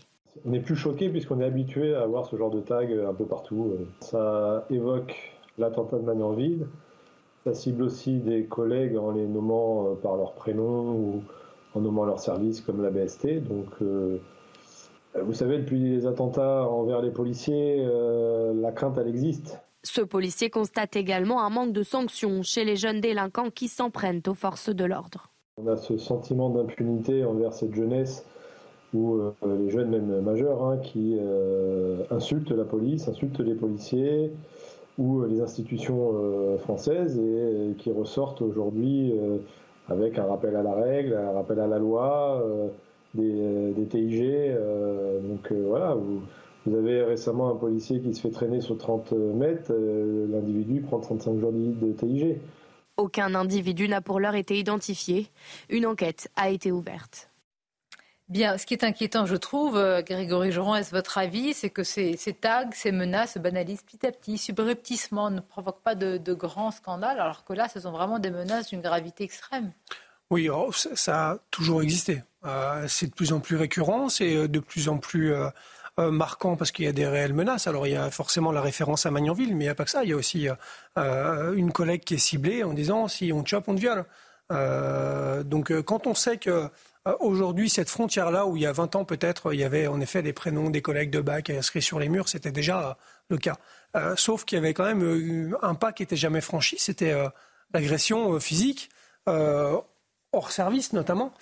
Aujourd'hui, parce qu'il y a ces tags, évidemment, ça fait, ça, ça, choque. Évidemment, les collègues qui sont concernés et de ce service-là sont forcément touchés et peut-être même inquiets, parce qu'on sait qu'aujourd'hui, euh, potentiellement, quand on sort du, commissariat et qu'on rentre chez nous et que cette collègue, potentiellement, peut-être demain, quand elle va finir son service et qu'elle va rentrer chez elle, ben moi, je pense qu'elle va faire deux ou trois fois le tour du rond-point pour voir s'il n'y a pas une bagnole derrière, euh, qu'elle va regarder dans son dos euh, quand elle va aller chercher son véhicule qui est garé, parce qu'on le sait, et vous l'avez, et merci de le dire, et merci de le couvrir régulièrement, on sait qu'on a certains de nos collègues reconnus hors service qui sont agressés. C'est arrivé à Nice il y a quelques jours. C'est arrivé euh, et ça arrive très régulièrement. Nice avec euh, ce, policier réserviste qui a été reconnu, qui a été poursuivi, c'est ça, qui a dû se réfugier. Qui, était, euh, attendait le bus, non, en face du commissariat, qui, était, qui a fait l'objet de, de, tirs de mortier. Donc on sait malheureusement aujourd'hui que ce qui, ce qui euh, il y a 20 ans, euh, étaient des menaces inscrites sur des murs. Aujourd'hui, peuvent être euh, des agressions à la suite. Et c'est ça qui est réellement inquiétant. alors, évidemment, Magnanville, j'en parlerai pas.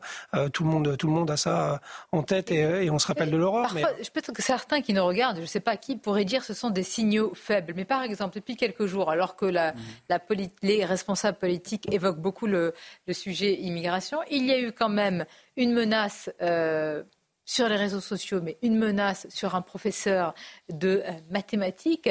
Il y avait eu ce, dont nous avions parlé, c'était à Rennes avec cette, jeune fille. Alors c'était l'aspect psychiatrique, mais quand même, je pense au traumatisme d'une professeure qui est poursuivie dans les couloirs avec un couteau.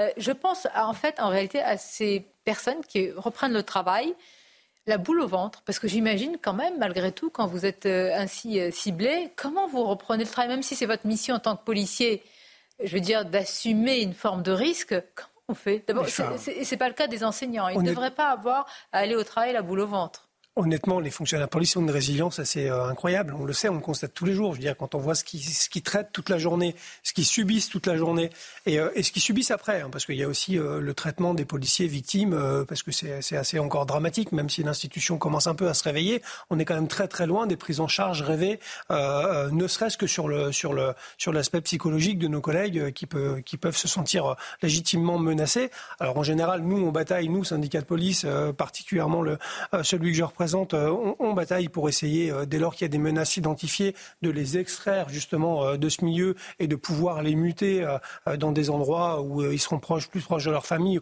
ou très loin en tout cas de leurs menaces. Je peux vous assurer que c'est une bataille rangée pour, pour essayer d'obtenir le souhait du fonctionnaire qui est quand même une victime à l'origine. Ça, c'est juste un point de détail, mais c'est notre réalité. Et ce qu'il faut, c'est que si, si pardonnez-moi, je vous en prie, allez-y. Et, nous, on revendique aussi quelque chose qui n'avance pas, absolument pas, c'est euh, euh, C'est-à-dire qu'à un moment donné, je veux dire, euh, qu'on franchisse ce, pas-là une bonne fois pour toutes et qu'on protège les agents qui sont souvent jetés en pâture par des avocats peu scrupuleux. Je dis, c'est une réalité, et par d'autres biais. Donc c'est quand même insupportable. Et imaginons que ces individus, les auteurs, sont identifiés. Alors quel...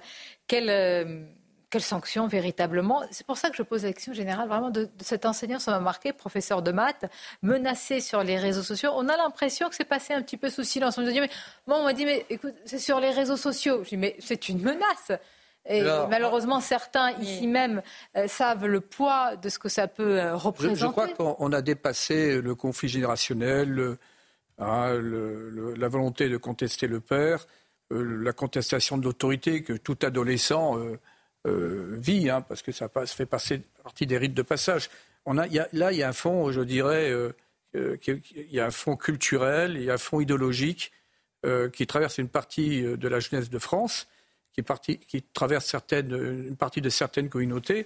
C'est intéressant, de, par exemple, de noter, ça rejoint tout à fait ce que vous avez dit, c'est que moi, j'ai discuté notamment avec des gendarmes, et, et moi, j'ai une de mes filles qui est sur le terrain. C'est lors des contrôles, il y a une banalisation des menaces. C'est-à-dire, mm. on va vous retrouver. Hein, euh, on te connaît, euh, bon, sans compter que tous les contrôles se font maintenant sous la pression euh, des téléphones qui filment. Bon. deuxièmement, il y a également, au-delà de cela, des, donc, des insultes contre la France. Vous voyez, mais tout ça recoupé montre quand même qu'il y, a quand même un fond, il y a un fond culturel, un fond idéologique d'une certaine mouvance Hein, qui, est, qui est dans la haine de la France et de ceux qui la représentent. Et qui représente la France sur le terrain, c'est notamment les forces de l'ordre, mais c'est également le corps enseignant. Mais bien sûr, voilà, nos donc, euh, enseignants, les, les, les policiers, les pompiers. Et, après, vous avez une interaction entre ça et bien entendu euh, toute le, euh, toute la stratégie d'ultra-gauche. Parce que là, pour reconstruire tout, vraiment, ça ne se décrète pas, je veux dire, l'amour d'un pays. Il ne faut pas réduire quand même la contestation de l'autorité à sa dimension culturelle. Il y a une non, mais dimension dit... culturelle, mais ce n'est pas que ça. j'ai pas dit, c'est ce que j'ai dit. Il y a des, bons Français euh, qui euh, élèvent extrêmement mal leurs enfants, qui sont les premiers à aller engueuler les profs qui mettent de mauvaises notes à leurs petits chéris. C'est très très largement répandu. Mais enfin, quand vous allez quand vous allez dans certains quartiers, vous avez des gravités. Il n'y a pas que ça. Il non, mais j'ai pas dit ça. Mais je dis qu'aujourd'hui, la menace principale, il y a des gens de 50, il y a des bobos de 50-60 ans qui ont un rapport à l'autorité aux forces de l'ordre. Hein, euh, bon, euh, hein, qui, est, problématique. Hein. Moi, j'étais sur Vous avez entièrement ça, mais là, euh, ça va plus loin aussi. Mais il y a une haine. Y a une comment on peut expliquer la haine à ce point de soi? Parce que la haine d'un pays où vous habitez, où vous éduquez vos enfants, où vous grandissez, c'est quand même une haine de soi, au final. Forcément. Ça dépend, ça dépend où vous allez puiser vos références identitaires. C'est-à-dire si vous êtes dans un pays mais que toute votre identité, par exemple, vous la jouez sur le plan religieux. Euh, sur l'appartenance culturelle, par exemple le lien pour certains avec la Houma, euh, si tout dépend où vous investissez votre, votre, identité. Une origine, c'est pas une identité normalement. D'où on vient ne dit pas forcément où on va aller.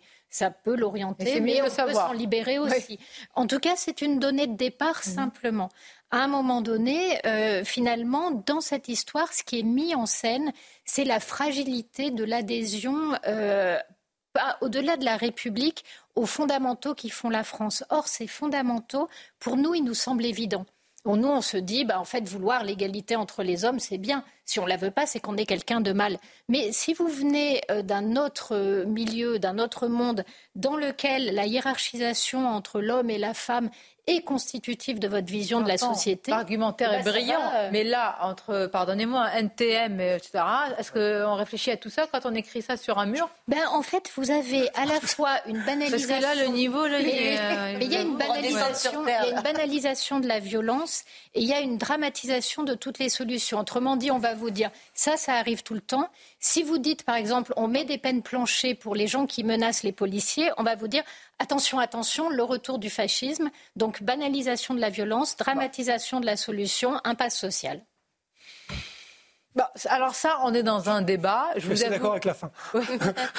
Après, après euh, je, je pense qu'il faut. Enfin, je- Non, mais je voudrais avoir une pensée. Vous savez, euh, alors on le connaît pas, ce petit enfant euh, qui est orphelin, euh, dont les parents euh, Vanessa euh, Schneider et euh, et non Jessica Schneider et euh, le, le- son époux, Salvin, euh, bah, exactement, ont été euh, victimes, si je puis dire. Mais je crois que je vais plus employer le mot victime parce que hier, je suis allée écouter euh, ce qu'a dit la femme de Dominique Bernard, cet enseignant qui a été assassiné à Arras. Et elle a eu un hommage formidable il y a quelque temps, évidemment, en la cathédrale d'Arras. Elle a dit ce n'est pas une victime. Il n'est pas tombé en victime. C'est un héros. C'est, il a résisté au terrorisme islamiste. Et j'ai trouvé qu'elle avait entièrement raison. Et j'ai pas envie de dire victime. Donc, malheureusement, ce petit garçon a perdu ses parents. Et devoir inscrire comme ça, manière. Mais je trouve que c'est- moi, ça, c'est ça qui fait aussi le plus mal. De- de ne pas- celui qui écrit ça, est-ce qu'il se dit qu'il y a un petit garçon, ou je ne sais pas si c'est une petite fille, qui a perdu ses parents? Ses parents qui grandissent en ses parents, qui un jour, et en plus qui a vécu ça, ça s'est passé sous ses yeux. Je veux dire, Il y en a, il y a- il y en a Et- qui font l'apologie de Mera. Vous savez, il faut voir la réalité telle qu'elle est, hein. Elle est. Elle est beaucoup plus complexe et dramatique qu'on ne peut le penser. hein. d'accord, mais Elle parfois ça peut être aussi de la bêtise. Hein, Non, mais il y a- crasse et- il y a de la et bêtise, voilà, mais il y a- bas de plafond. Alors, vous l'avez Oui, je pense qu'on est plus là. Enfin, pardon, hein, mais je pense qu'on est, on est plus dans de la bêtise absolue. euh, et ils ont évidemment pas conscience du mal qu'ils vont faire euh, aux, orphe- aux orphelins de. Mais c'est euh, bien de, le, de le rappeler et c'est- pour le faire. factuel, euh. Direction l'Assemblée nationale, pas de fumée blanche. Mais euh, Elodie Huchard nous y attend. Euh, simplement, avant de donner la parole à Elodie, je lis ce que vient d'écrire François Ruffin, euh, qui est de la France insoumise, député. Cher député macroniste, dit-il, vous le savez, votre femme de ménage à l'Assemblée est le plus souvent étrangère. Pour beaucoup, capverdienne. Vous discutez en ce moment même de comment, leur gratter des APL. Demain matin au bureau, qui assumera euh, son vote les yeux dans les yeux quand vous la croiserez en train de récurer vos toilettes? Élodie Huchard, euh, voilà où on en est. Beaucoup de pression aussi de part et d'autre. Que pouvez-vous nous dire à l'heure actuelle, à 13h43 précise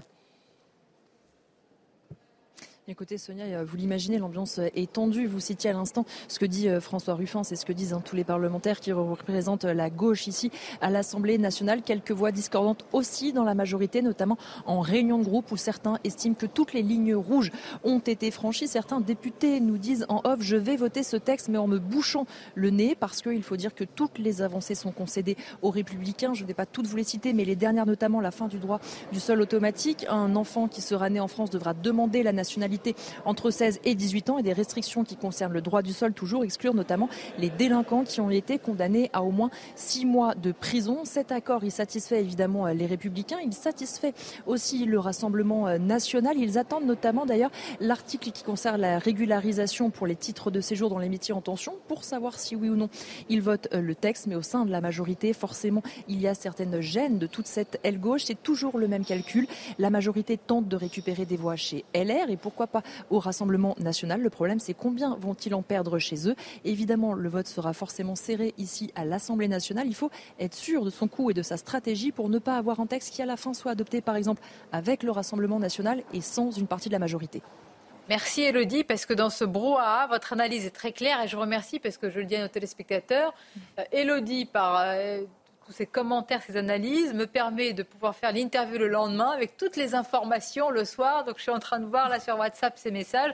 Donc merci Elodie, parce que c'est vrai, c'est pas évident de suivre quand on a un peu de distance. Alors j'imagine encore plus pour ceux qui nous regardent ce qui s'y passe, alors que c'est un enjeu fondamental. Et regardez les pressions.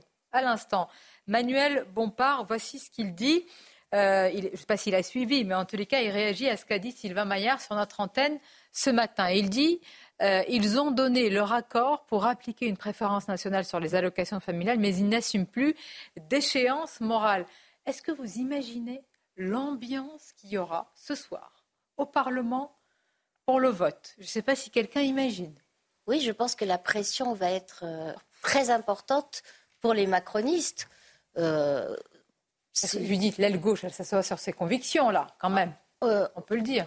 Oui, oui. De la Macron, on peut le dire comme ça. on peut, on peut le dire. Euh, Et pourquoi elle le ferait d'ailleurs Si elle le fait, c'est principalement parce que en cas de dissolution, pardon, hein, en cas de dissolution, toutes les projections montraient que la moitié des, sièges ou une grande partie des sièges de Renaissance seraient plus qu'en balotage défavorable. Oui, et en fait, le maintien d'Elisabeth Borne arrange tout le monde. Eh bien, écoutez, dit, comme ça, merci pour l'enthousiasme avec lequel vous le dites. Vous voulez dire qu'attendez, le plus petit dénominateur commun va arranger tout le monde? Exactement. Euh, sauf peut-être le Rassemblement national qui, lui, se verrait bien. Euh, comment elle a pu négocier un texte les aussi durci Garde d'Arem, Louban. Judith, comment elle a pu négocier Ça nous empêche d'aller devant les électeurs. Et, comment En fait, bah, c'est tout simple. Ah bon? Euh, être une minorité, quand vous êtes un faiseur de roi, ça vous donne un poids absolu. Parce que sans vous, rien n'est possible. Donc si vous vous installez dans la posture en disant moi, il n'y a pas de problème, je vous apporterai mes voix, mais ce sera à ces conditions-là et je n'en bougerai pas. Les autres, ils peuvent s'agiter dans tous les sens. À un moment donné, le choix, c'est perdre seul ou gagner avec eux en en passant sous les forges codines. C'est ça la force euh, de la minorité quand elle est l'apport euh, indispensable à la majorité. Attendez que les minorités font l'histoire, c'est vrai. La majorité relative, elle a le couteau sous la gorge et c'est LR qui le tient. Qu'on peut et LR n'a aucun intérêt Est-ce qu'ils peuvent continuer comme... Imaginons le meilleur scénario pour eux, enfin, si je puis dire, un accord, la loi passe, je ne sais pas, hein, toutes les planètes s'alignent, trois ans et demi? Non mais vraiment eh ben, Avec 21, le cynisme, le cynisme, ça peut être d'aller voir la gauche et de leur dire ah bah, Ouais, bon, là, ok, on vous a mis une grosse claque.